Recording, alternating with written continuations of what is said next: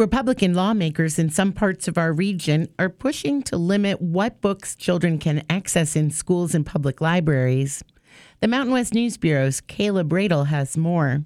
In Idaho, a House bill was introduced that would prevent schools and libraries from lending materials to minors that are, quote, harmful. This is defined as descriptions of nudity, sexual conduct, and any act of homosexuality. If a school or library were found to be in violation, they could be sued for $10,000 in damages.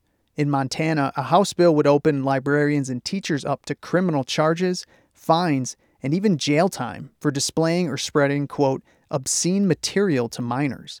Deborah Caldwell Stone is with the American Library Association. She says these proposals are aimed at keeping LGBTQ related books out of children's hands.